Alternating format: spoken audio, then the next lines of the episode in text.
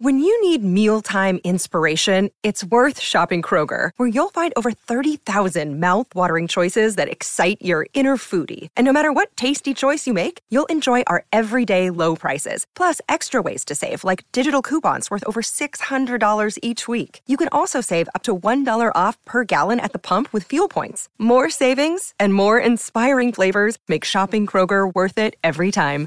Kroger, fresh for everyone. Fuel restrictions apply. It's the run home with Kirsten Beeve.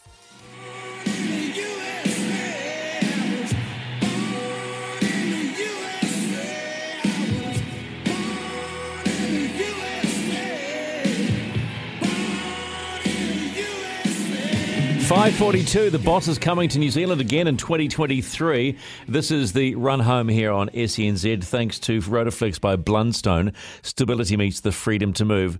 Arguably, no, not, not even arguably, the biggest news today is that the Prime Minister has called time on her career, her political career. She will stand down as the Prime Minister on February the 7th. Uh, she will continue in Mount Albert until April to avoid the need for a by election. So we thought we'd talk politics, and why not? The E is also an SENZ as entertainment, and it's a different way of looking at things because it affects you and I. Uh, and it, it is a big news day as far as that is concerned. Well, one of our uh, cricket commentators, happens also to be the political reporter for Radio New Zealand, and Ben Strange joins us right now. Hey Ben, how are you, mate? Yes, not not not too bad. It's um, it's been a big day. It's, it's there's a lot on. did Did you see that announcement coming at all? Yes and no, because uh, Jacinda Ardern's been asked a lot of questions over the past, I don't know, six months or so uh, about whether she had the desire to continue. And as of late last year, you know, middle of December last year, last sort of round of interviews she was doing, she said that she did still have the energy and desire to to to keep doing the job and was eager to lead Labor for another three years, lead a government for another three years. So um, she she'd given all the signs that she was wanting to keep going, but obviously over the Christmas period, when I think you know you're spending a bit of time uh, with the family, a bit of time at home, out of the spotlight, a, a little bit less to do, she's decided actually uh, I don't have the energy for that anymore. And as she said today, you know, she's going to get to see her child go to school, first day at school, and uh, go and actually get married. So she's decided to to, to change her priorities, which is uh, probably fair enough. And do you and do you simply think that time with family and just let's be honest, being normal uh, was the tipping point?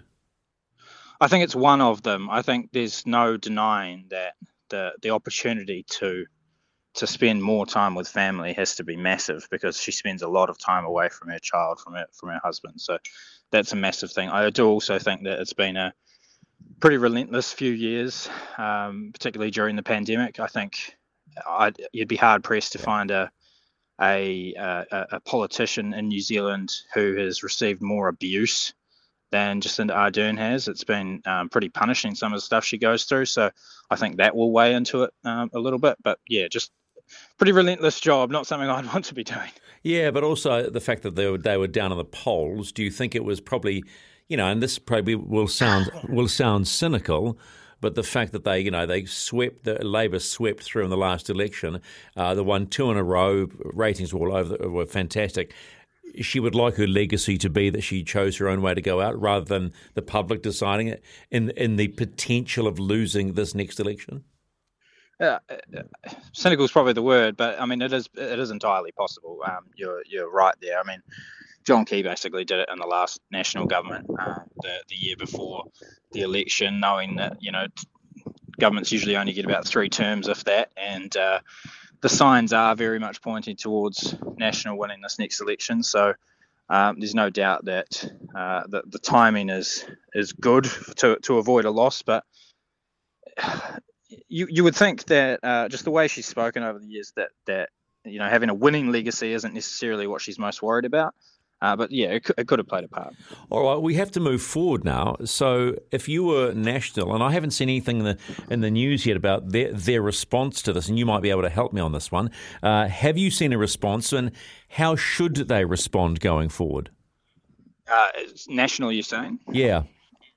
Um, national, I mean, the, the, the early sort of words we've heard from the National Party leader are talking about his respect for the Prime Minister, um, talking about, sorry, talking about um, her leadership during the the Christchurch terror attacks, uh, early days of the pandemic, that sort of thing. There there have been words about um, the inability of the government at times to achieve what they want to achieve and that sort of thing, but they've been pretty gracious at this point.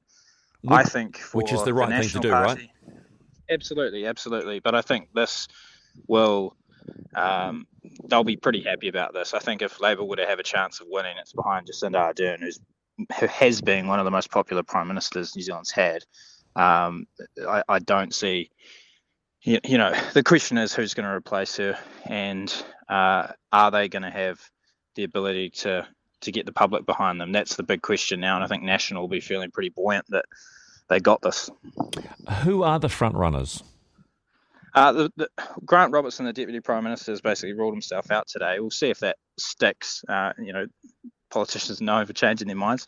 Um, Chris Hipkins is the first name that really comes to mind. He's done a good job as the COVID response minister. Uh, he's he's kind of Mr. Fix It for Labor. So if there's a, a portfolio that's in need of a bit of uh, a bit of help, then then he turns up. Uh, the other sort of up and comers are Michael Wood, who's the transport minister. He's a very good talker a very competent minister, and Kiri Allen uh, as well, the um, the Justice Minister. She's sort of risen up the ranks and, and would be a, a Maori woman to to take the reins. She she would be an interesting shout. Well, do you think that's a, a genuine option? Kiri Allen? is a genuine option. I think I I think it depends what the caucus are thinking because if they go with someone same old same old, which is probably someone like Chris Hipkins, they got to ask themselves, are we going to win? uh, or or are people going to just see this as continuity? Whereas if they do go with somebody a bit fresh, like Kiri Allen, is that going to entice people and convince people that uh, we can change things up, we can be a bit different, and maybe you can swing people back to Labor? I think that's the decision they've got to make, and it'll be fascinating to see what the the, the caucus and cabinet decide on Sunday. I find it really hard to ga- to gauge what people are thinking uh, about who they who they want in government. You, you talk to a lot of look. I'm a, I'm a 50 year old white male, okay, and you can live in that you can live in that bubble. And, and a lot of my friends are going, they're gone, they're gone, they're gone. And I'm and I'm saying to them, well, you have got to be really careful because you might be living in that bubble and might feel different on at other sides. What do you th- what do you think the mood of the nation wants? What do you what do you think we're going to see? I think people are tired. Is is the the you know vibes I'm getting from people. The, the pandemic's been very a slog. Long, it's been a slog, arduous. man. absolutely, and and so people we've saw, seen it in the uh, local elections. People voted mainly for change. A lot of centre right sort of candidates getting in. I get the sense that that's you know based on the polling and everything. That's where people are at at the moment as well uh, with the the central elections the question will be is, um, you know, if we've got inflation issues, uh, everything's becoming more expensive, people can't afford to pay the mortgages on their houses, that sort of thing happening. As things ease later this year, ahead of the election, things might be starting to improve. Does that improve people's mm. thinking of the Labour Party? That's the question. Um, at this point, I would say if the if the election was held this weekend, I think the National Party would romp home with the ACT Party in support. Yeah. Okay. Interesting times. That's been a crazy day for you. Uh, yeah, yeah, a bit wild. I'm uh, I'm running morning report on Radio New Zealand at the moment. So when oh. I left this morning, it was uh, it was, you know, we were we were just scrambling for ideas for tomorrow, and now we uh, we've got a whole show ready. So and I see you, um, I see yeah, you have a, I see you have a new anchor coming in, Ingrid Hip- Hipkiss. Am I correct? yeah, that's right. That's right. Uh, she'll be starting in April, I think. So it's um, it's good to have um, have her confirmed as the new host, and, and everything we've heard, she'll she'll do a really good job. She's a good good former political journalist and good interviewer, so that'll be fantastic. And just briefly, what did you make of the Black Caps last night? If you had any time to watch any of it. Uh, yeah, so I caught the very end. Um, that's uh, that's what I'm most excited to talk to you about. Um, uh, I, I I think this is the fact that India scored 350 and our bowling attack didn't look particularly flash uh, is is the concern, and that's the thing we've been talking about a lot through the SENZ commentary and all that sort of stuff um, during the Pakistan tour. Is who are the next bowlers up? Without Tim Southee there, without Trent Boult, um, they scored 350 fairly comfortably, and Shubman Gill's innings was amazing. Uh, I think Michael Bracewell has absolutely cemented his place. If there was any doubt as a as a Black Caps player. Um, he's a spectacular closer, it seems now at a one day international cricket. But yeah, it's just the the bowling stocks which concern me heading into the World Cup later this year. Oh, well, you, you, you, make a lot of sense, and I appreciate your time both on the sporting front and the political front. Ben, thanks so much for your time. Uh, go get some sleep. Will do. Okay. Thanks, buddy. It's 5.52. This is the run home on SENZ. Thanks to McDelivery. Uh, if you want to have any, have you got any thoughts about Mike, what Michael said, you can get on the Makita New Zealand phone line, 0800 15 0811. Remember, Makita rule the outdoors with their power garden tools. And of course, there is the Tempur Bedpost text machine, uh, 8833. Tempur and Bedpost range of mattresses and adjustable bases adapt to the exact shape of your body so you can put your head and your feet up in comfort.